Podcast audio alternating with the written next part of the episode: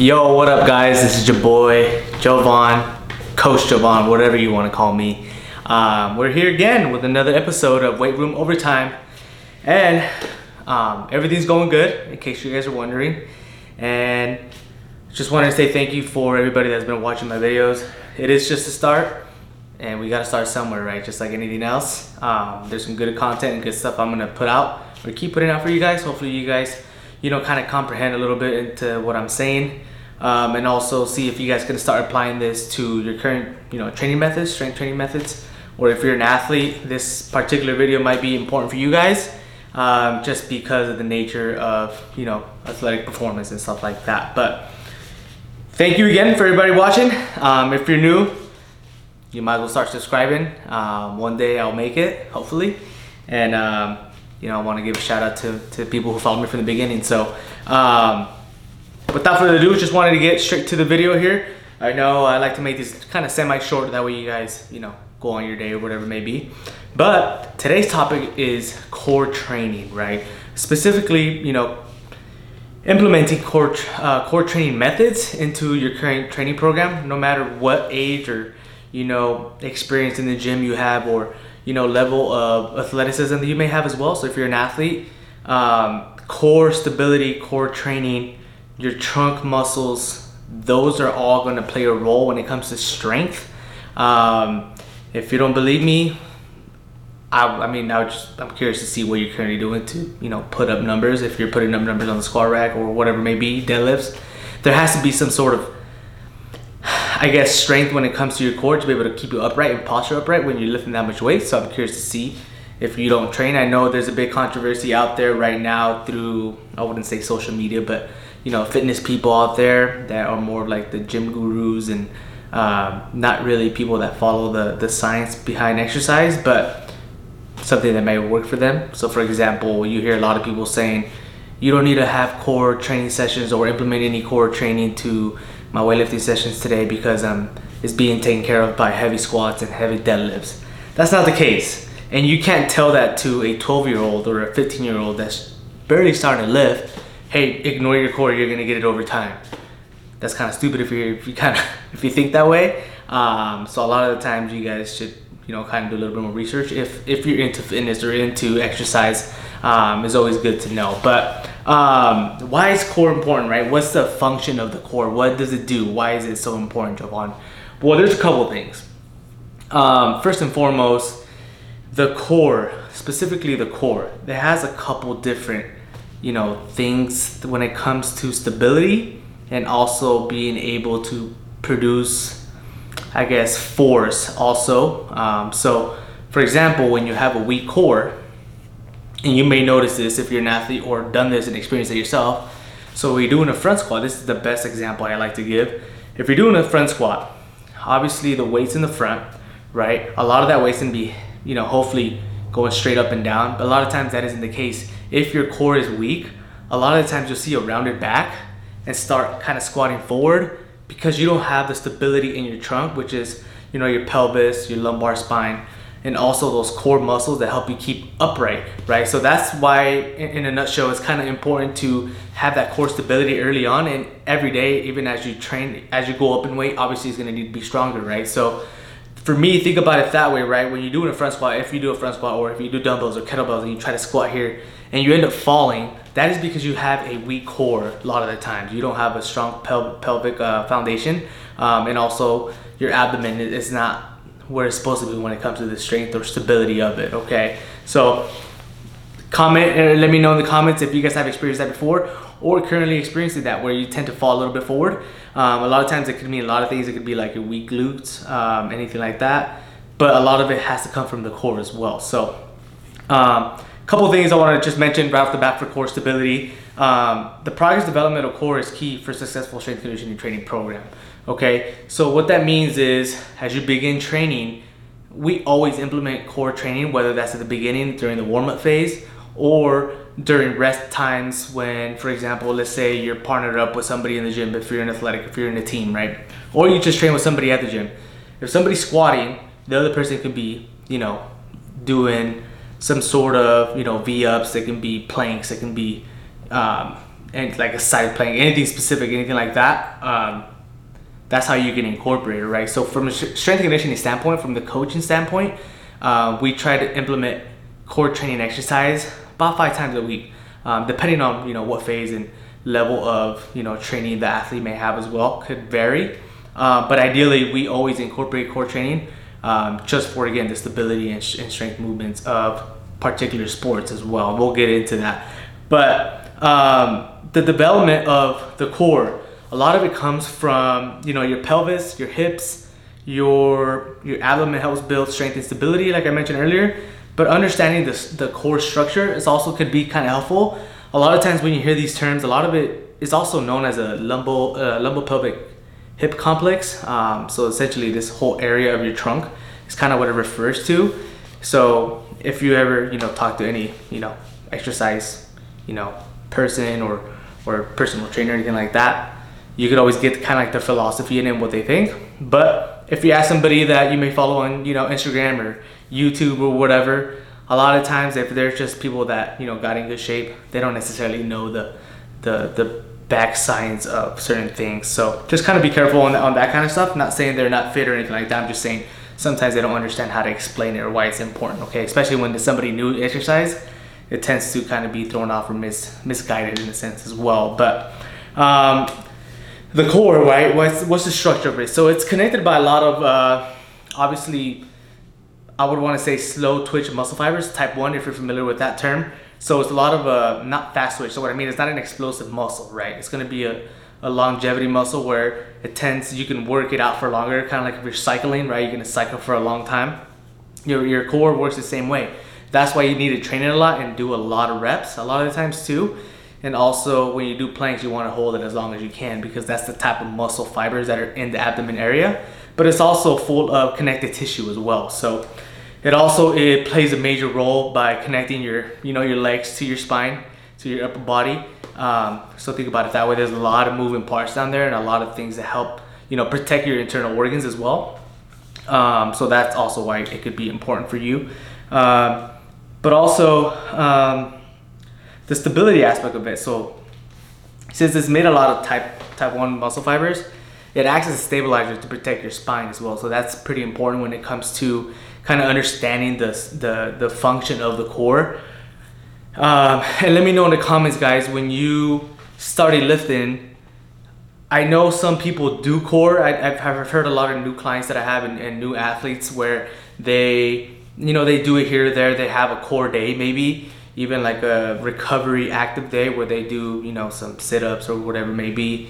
Um, I'm just kind of curious in the comments when you started lifting or started playing a sport. I know there's some sports that might do it more than others, but um, you know, what is your your core training program or routine look like throughout a maybe a weekly basis? How much time you're doing it, and how often, and usually, you know, what kind of exercises are your favorite? Um, and I'm also going to give you guys some examples of the kind of movements you kind of should be doing when it comes to core as well to kind of keep in mind, not necessarily specific, you know, exercises, but the way of thinking of doing things as well could play a major role. Okay.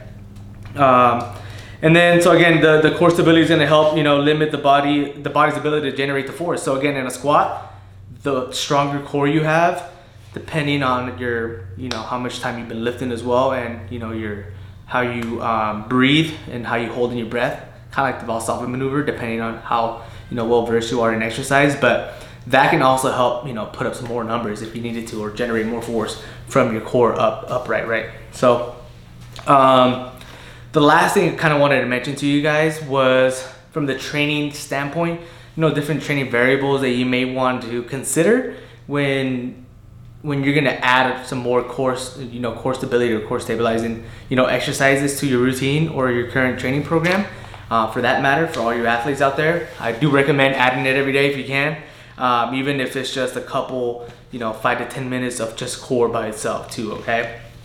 Um, so some of the training concepts that I want to kind of introduce you guys are there's four that I, I would recommend to you guys now. Um, and feel free to send me a message or comment down there if you don't really understand kind of what I'm talking about or have specific questions in regards to specific, you know, core exercises and stuff like that. But I'm just gonna give you an overall thought of couple things they may want to consider, okay? So the first one is open close chain exercises, right? This helps isolate muscle groups, specifically in the in the ab- abdominal area. Um, for example, leg raises, right? They're pretty tough if you're newer to your core or your core's weak. A lot of the times, I wouldn't jump straight into leg raises. Like if you're hanging on a pull-up bar like I have here and you do a leg raise, you see a lot like in uh, CrossFit and stuff like that. Um, those are ideal too, or you could just lay on the ground and do it that way as well.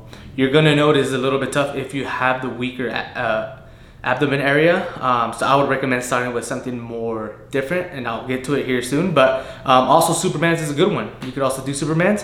Um, the next topic I would like to introduce to you is the multiple plane, uh, doing it in multiple planes of motion. So what I mean by that is we have the frontal plane, we have the sagittal plane, and the transverse plane, right?